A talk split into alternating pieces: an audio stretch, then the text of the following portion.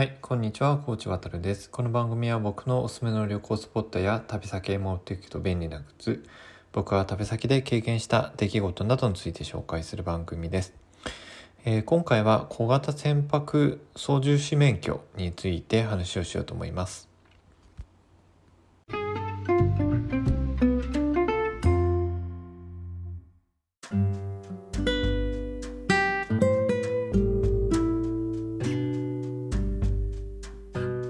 はい、えー、と今回はですね小型船舶操縦士免許というものについて、えー、と話をしようと思います。まあ、一般的にあの小型船舶免許みたいな感じで、まあ、省略されて言われることもあるんですが、まあ、正式には、ま、小型船舶操縦士免許というのが正式名称になるみたいです。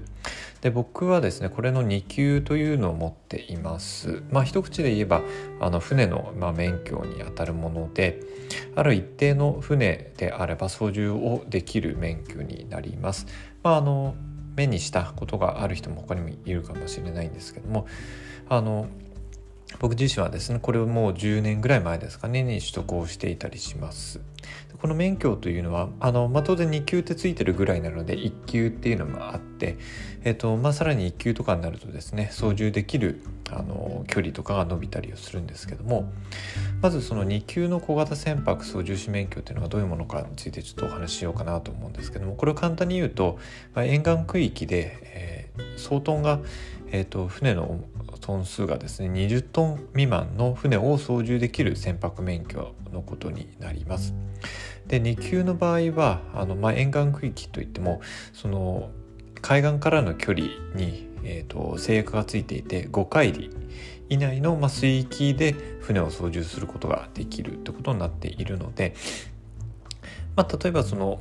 あのおおよそまあそんなに大きいところではなければ、まあ、湖であればあまりあの距離を気にせずに操縦することもできますし海であっても、まあ、5海里以内であれば釣りとかクルージングみたいなことはあのできる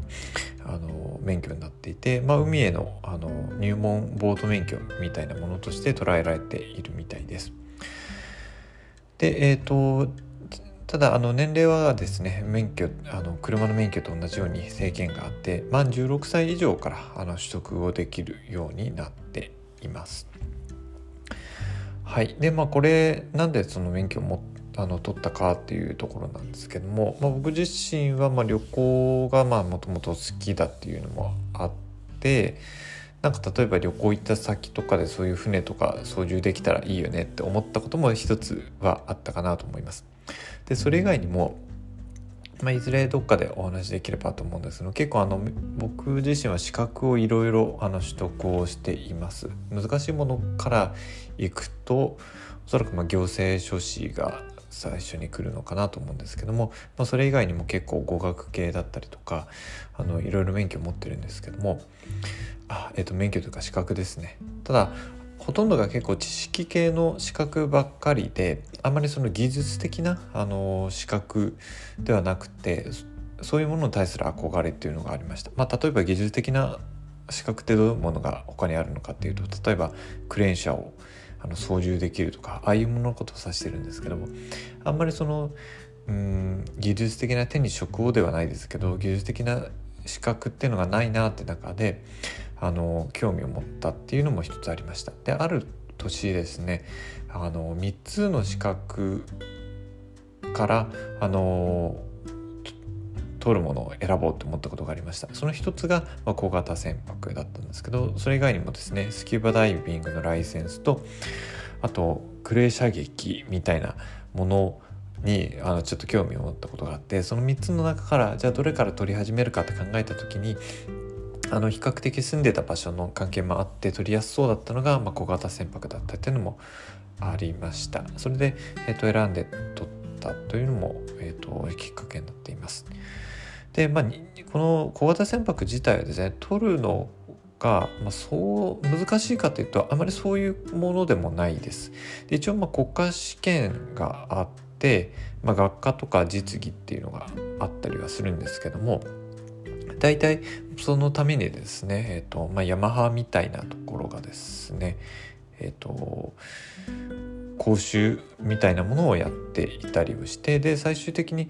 えーと、試験をそうですね、えーとまあ、試験を受けるところまでの、まあ、ガイダンスをしてくれるようなあの講習があります。で大体これが費用としては、えーとうん、9万とか10万円ぐらいあのするんじゃなかったかなというふうに思うんですけどもあの試験を受けるための勉強っていうのもまあテキストがあるんですけどテキスそのテキスト自体はまあ自分で例えば自習みたいなような形をすればほとんど講習そのものはあの最短で2日程度であの済むので非常に拘束時間としては短い時間かなと思っています。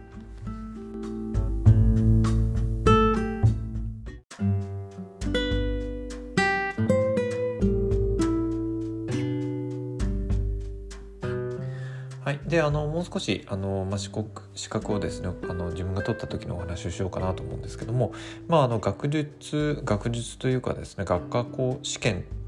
があるのでその対策が必要です。で、えっとまあ、学科の講習をやってくれるところもあります予備校みたいな形でですねテキストをもとに講義をしてくれるところもあるんですけどもあのやっぱその通うのがすごく面倒くさいなっていうのもあったのでその当時は僕は学科の講習っていうのは受けなくてそれに関してはあのテキストで自習を自分でやりますっていうようなものをやりました。であの学科講習なんかが省略をされるとですねその分お金もまあ安くなったりするし勉強する時間も比較的自分の自由が利くようになります最近なんかはあの対面的な対面式の、まあ、講習だけじゃなくてオンラインのあの講習みたいなのも入ってきていて、まあ、おそらくそれは値段的にはその中間になるのかなと思います完全に学科講習がないタイプと学科講習があるタイプの間ぐらいの値段なんじゃないかなと思います。で、まあ、学科講習に関して言えば自分で勉強すればなんとかなるんですけどもさすがに実技に関してばっかしはそうもいかなくてこれはあの受けなくてはいけません、うん、ただ、まあ、実技の講習自体も、えーと、1日僕が受けた時はおそらく1日だったんじゃないかなと思うんですけどもあのすぐにすぐにというかあの短期であの実技の講習っていうのを終えることができます。これは例えばそのえーと、車だったらあの、まあ、最低でも、まあ、数日1週間近く以上ですかねあの通いながらあの連続では確か講習って受けられなかったと思うのでどうしても数日またがって実技講習受けなければいけないんですけども船の場合は実技講習っていうのは本当に最短1日であのできたと思います。でそこで何をやるかっていうと当然あのボートですね。ボート操縦をするんですけどもその操縦をする前に、まあ、船の点検の方法だったりとかあの操縦の技術ですね。操縦方法も当然やります。でそれ以外にも、えっと、ロープワークなんかもあったりします。あの、まあ、みかあのよく船とかあの乗る人は見かけたりとかしてると思うんですけど当然あの船っていうのは港とかあの基地に着いたらロープなんかで、えっと、陸とあの係留あの止めますよね、えっと、お互いをロープでつないだりするっていう感じであのロープの活躍する場っていうのが多くて、えっと、そのロープの結び方というのを、えっと、講習で学んだりします。はい、でそれ以外にもあの、まあ、覚えてるところでいくと例えばそのですね、えーと急まあ、船長船長の義務というか、えーとまあ、海の上で、えーと、例えば人が落ちましたとか溺れましたってなった時にその人を助けるためのあの実技実技の講習っていうのもありました。あの車と違って船の場合はあの海の上であの常に、まあ、流されるというかとどまることができないあの存在なので。人を、まあ、例えば海に落ちた人を救う時もその操縦っていうのは比較的あのちょっと車とはまた違う技術が必要に当然なってきます。まあ、覚えてるところでいくとあのまずは溺れた人がいたらその溺れた人の風上側に船をあの寄せて、えー、波の流される、あの力に船任せて救助する人に接近するっていうのを学んだ記憶があります。まああのあの船で人を引いてしまってはあのいけないので最後はその人に接近する時っていうのはまあ、惰性というか波の力に任せて船を接近させるっていう、あの救助の仕方っていうのはなかなかやっぱり特殊というか車ではあの経験できないような、あのやり方かなと思います。まあ、当然講習の時は実際に人が溺れてるわけではなくてですね、あの講習用のコーンコーンだったと思うんですコーンというか V ですかを海の上に浮かべて、まあ、それを人に見立てて救助するということを、やっていたりしました。あとまあ船のそうですね操縦をしているあの交渉している中で結構やっぱり印象的というか難しいなと思うのは船に関してはサイドミラーっていうのはないんですね。まあやっぱりあの海の上を走っているので水しぶきであのミラーなんかは全然役に立たないので。あのその左右とかあと後ろも見なきゃいけないですねバックミラーがないのでっていうのは全部首をあの向けてあの確認をするっていうところが車と違う点だったりします。まあ、そういうところもあの実はやってみたというか免許を取ってみて初めてあの知った知識だったのであの非常に面白いなというふうに思いました。で僕自身はですねその後、まあえーと、実技の講習はお金を払って受けてでその後国家資格試験っていうのを受けています。国家試験の方は、えーとままず身体検査っていうのがあります、まあ、これ視力検査とかあの辨識力って言われる、まあ、色色の違いを見極めちゃんと見極められますかって検査なんですけどもこれはまあ車の免許を取る時もあの視力検査とかがあるのであのそんなに大きく違わないのかなというふうに思いますけども、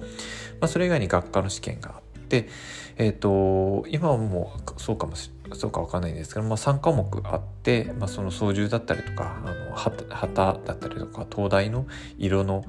あの意味をあの答えるものとかそういうあの内容なんですけど50問あの質問あの説明されて、まあ、33問正解で合格なので比較的免許と比べればまだあの合格点は低いので容易なのかなというふうに思ったりはします。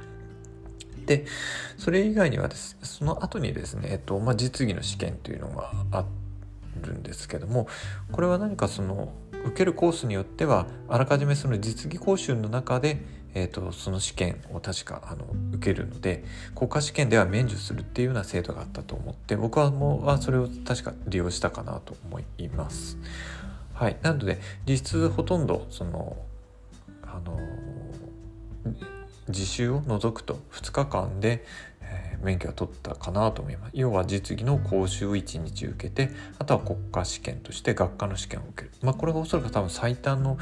あのコースなんじゃないかなと思います。あのその分少し値段はもしかして高くなるようなこともあったかもしれないんですけどもまあ時間にはあの変えられないなというふうに思って、えー、それで受けた記憶があります。なのであのいろいろなあの勉強の仕方というかコースのあの免許の取り方はあるのであの興味がある人はあの小型船舶免許で検索をして調べてもらえればなというふうに思います。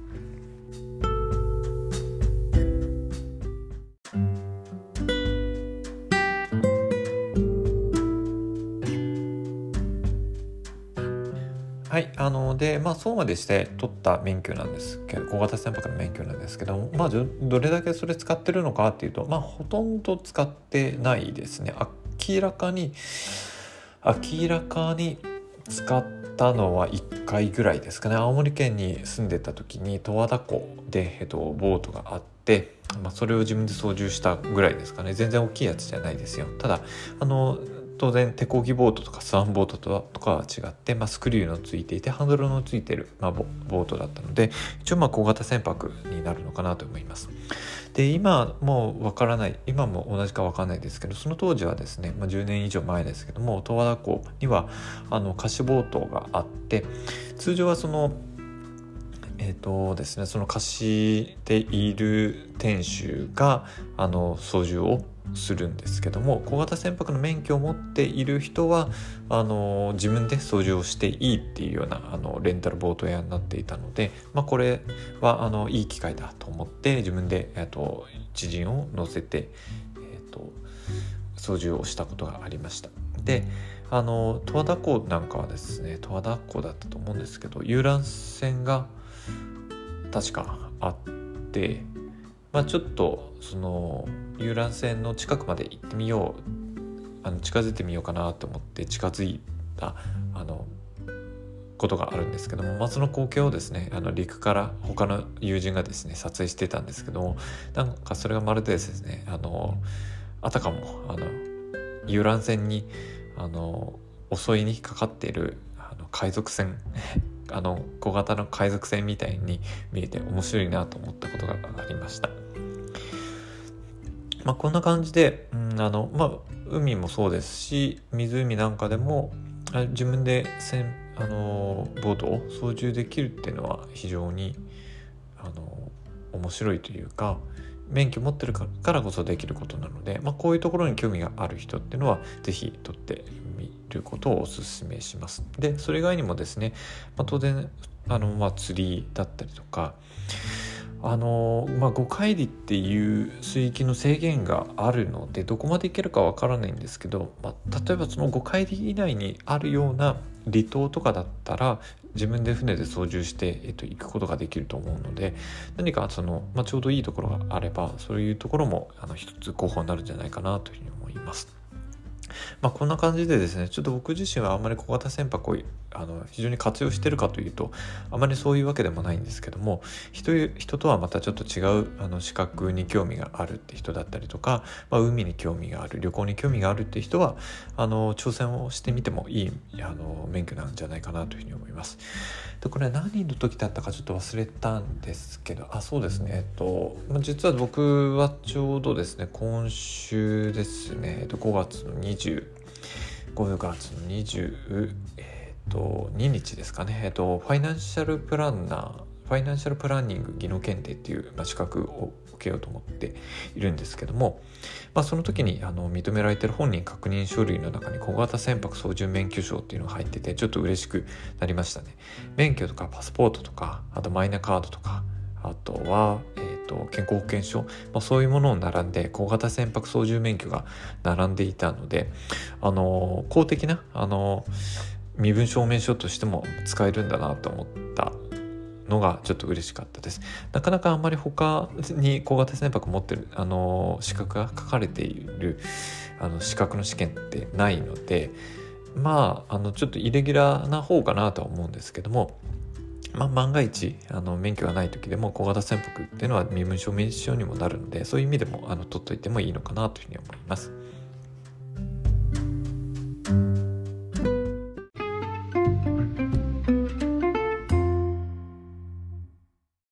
はい。というわけでですね、えっと、今回は、えっと、小型船舶操縦士免許というものについて、えっと、紹介をしてきました。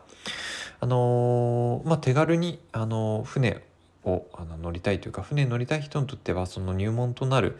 資格になるのでもし興味がある人は是非あの調べてみて挑戦してみるといいかなと思います。あの2日程度、まあ、実技だけで言えば2日程度それとは別に、まあ、勉強は必要なんですけどもそれでもそんなにあの数ヶ月かかるものではないので、えー、短期で取れる資格として挑戦をしてみてもいいんじゃないかなというふうに思います。はい。というわけで今回は、えー、小型船舶操縦士免許について紹介をしてきました。えー、また次回もお聴きください。コーチあたるがお送りしました。